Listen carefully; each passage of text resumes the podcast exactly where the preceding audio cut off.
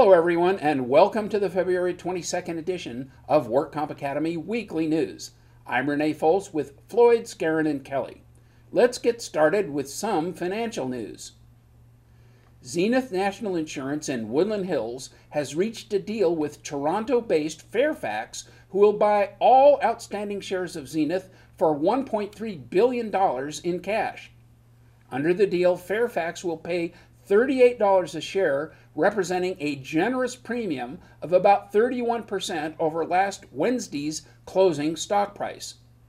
As recently as three years ago, Zenith's shares were changing hands at the $50 range, but they've fallen back since then, trading below $20 in early 2009.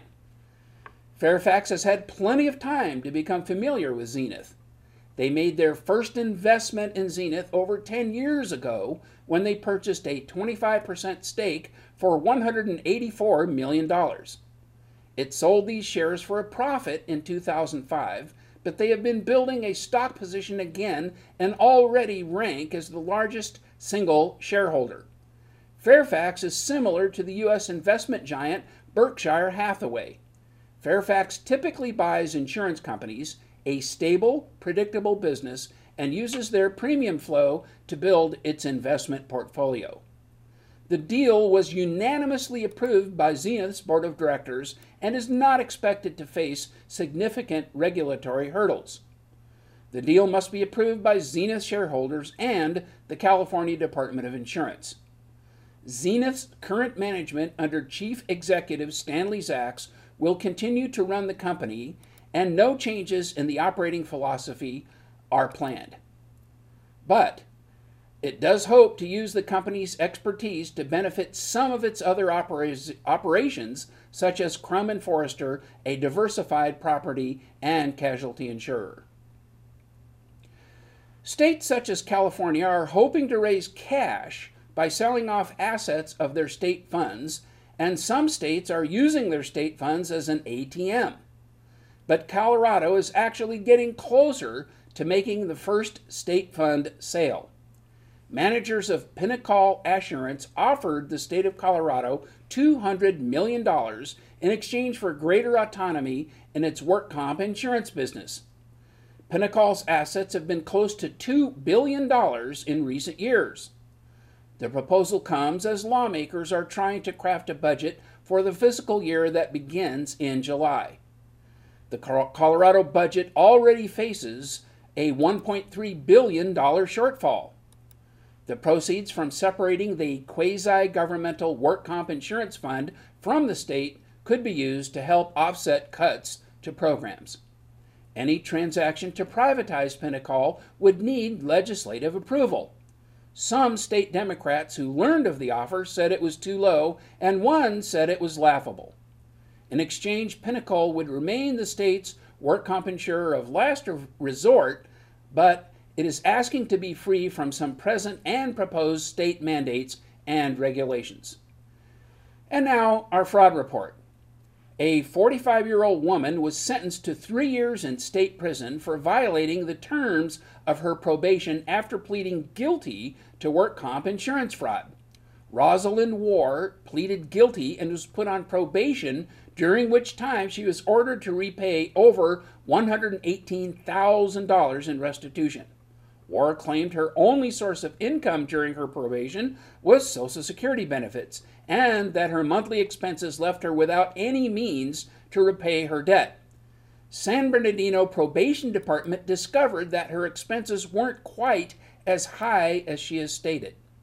A petition was filed seeking to revoke her probation because she had paid less than $200 of this amount back to the insurance company. War admitted violating her probation, and the court sentenced her to three years in prison. The court also ordered that the $118,000 continue to be collected while she serves her three year sentence. Richard Johnson pled no contest to one count of grand theft of work comp payments.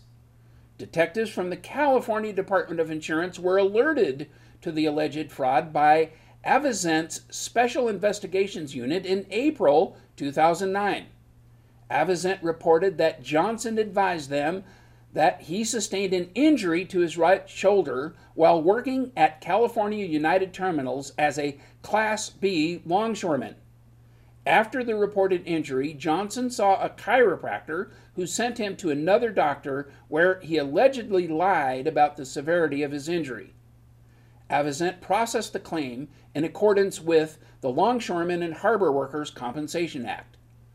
During an internal Avizent investigation, it was alleged that Johnson lied to Avizent's claim adjusters. Avizent set up surveillance on Johnson and witnessed him using his right shoulder with no apparent difficulty, despite telling several doctors that his arm was too badly injured and was too painful to use. Avizent turned its investigation over to the California Department of Insurance, which confirmed their allegations the Department of Insurance turned over its criminal investigation to the Los Angeles County District Attorney's Healthcare Fraud Division. In November, the LA District Attorney's Office issued a warrant for his arrest on four counts of work comp insurance fraud. After his no contest plea, he was placed on three years probation, ordered to pay about $21,000 in restitution, and perform 200 hours of community service. Companies that pass off employees as independent contractors avoid paying workers' compensation, Social Security, Medicare, and unemployment insurance taxes. One federal study concluded that employers illegally passed off 3.4 million regular workers as contractors. The Labor Department estimates that up to 30% of companies misclassify employees. Ohio's Attorney General estimates that his state has over 92,000 misclassified workers, which has cost the state up to $35 million a year in unemployment insurance taxes, up to $103 million in workers' compensation premiums, and up to $223 million in income tax revenue. Among the most often misclassified workers are truck drivers, construction workers, home health aides, and high tech engineers. State and federal officials agree that misclassified employees is a costly problem that needs to be stopped as soon as possible. Both federal and state officials facing record budget deficits have vowed to aggressively pursue these companies. President Obama's 2010 budget assumes that the federal crackdown will yield at least $7 billion in extra revenue over the next 10 years. Now, more than two dozen states, including California, also have stepped up enforcement, often by enacting stricter penalties for misclassifying workers. Employers, however, deny that they misclassify workers deliberately. The businesses say the lines are unclear between employee and independent contractors. New members have been appointed to the Fraud Assessment Commission for 2010. The commission is comprised of five individuals representing self insurers, insured employers, and carriers. The president of the State Compensation Insurance Fund is an ex officio member. John Riggs is newly appointed representing self insured employers. Since 2003, he has served as manager of workers' compensation for Disney Worldwide Services. Donald Marshall is also a new member representing work comp insurers. Since 2003, he has served as vice president of the National Anti Fraud Program for Zenith National Insurance Company. Lisa Middleton was designated by the president of the State Compensation Insurance Fund as the president's designee. She is the senior vice president, internal affairs, responsible for the Special Investigation Unit Public Records Office, and Internal Audit Department for the State Fund. Lisa was just elected chair of the commission by unanimous vote. The new members join Lelia Garcia, who was appointed in June of 2007 representing labor, and Giles Smith, who has served as commissioner since 2006 representing insured employers. And now, our medical report. New medical research confirms that men who work in certain occupations continue to be at increased risk of lung cancer. While cigarettes are by far the most important cause of lung cancer, chemicals, and other on the job hazards play a remarkable role. The study consists of 2,100 people diagnosed with lung cancer and 2,120 healthy individuals matched by age, gender, and residence. Men in occupations of mining, metalworking, and certain types of construction work, which are known cancer risks, were 74% more likely to have been diagnosed with lung cancer. The strongest associations with cancer were seen in ceramic, pottery jobs, brick manufacturing, and those working in manufacturing of non iron metals. Researchers also found a marked elevated risk for gas station attendants and for people working in leather tanneries, glass workers, and welders.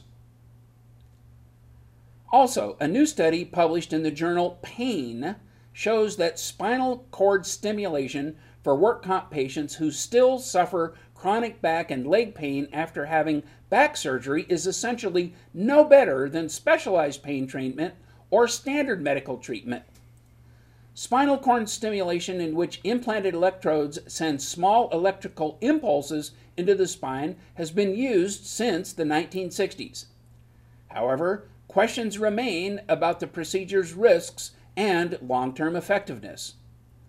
There were no prior outcome studies that have included patients on work comp who are known to fare worse with any type of pain treatment. Researchers studied a group of patients with a work comp claim who had persistent low back and leg pain following previous back surgery. They compared the outcomes of 51 people who had at least a trial of spinal cord stimulation to those of 39 people who had underwent evaluations at a pain clinic, 68 of which received neither spinal cord stimulation nor specialized pain treatment. Fewer than 10% of the patients in any of the groups showed notable improvements in leg pain and function or were able to step down from daily use of opioid painkillers.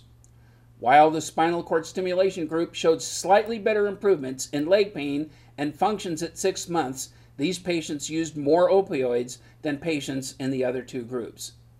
It would be a good practice for UR physicians to make note of these studies when they review quests for authorization for spinal cord stimulation.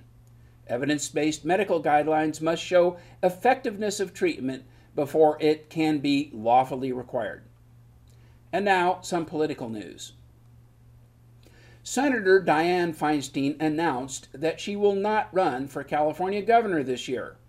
Feinstein, the 76 year old former San Francisco mayor, is one of the state's most popular politicians. This increased the chances that Attorney General Jerry Brown will be the Democratic Party's nominee. Brown visited the California Society of Industrial Medicine and Surgery convention held in Oakland two years ago and announced that if he were elected governor, he would reverse much of the provisions of SB 899. Thus, the political race for governor will have a profound effect on California workers' compensation. However, the outcome of that election may not be that clear. Republican Meg Whitman is running neck and neck with Attorney General Brown in a California gubernatorial matchup. According to a Rasmussen Reports poll, each candidate drew 43% of voters. Thus, it would seem at this time that the future of California work comp as we know it is anything but certain. And in other news, the DWC announced that they have processed 1 million document batches into the Electronic Adjudication Management System known as EAMS. This benchmark was achieved in less than a year and a half since the case management system was activated. The batches contain data transmitted from scanner ready optical character recognition paper documents. Each batch can contain any number of documents ranging from one or two for a simple lien to maybe dozens for complex settlements. Documents that are not successfully processed go into the unprocessed document queue or UDQ and are examined for errors. This causes delays in getting documents into the system and also requires more staff involvement. As the processing has become more efficient, the number of documents going into the UDQ has gone down. That's all our news and events for this week. Please check our website daily for news updates, past editions of our news, and much, much more. And remember, you can subscribe to our weekly news podcasts and special reports by using your iPhone or your iPod by searching for WorkComp Academy in the iTunes Store. Again, I'm Renee Foles with Floyd, Skeren, and Kelly. Thanks for joining us, and please visit us again next week for more news.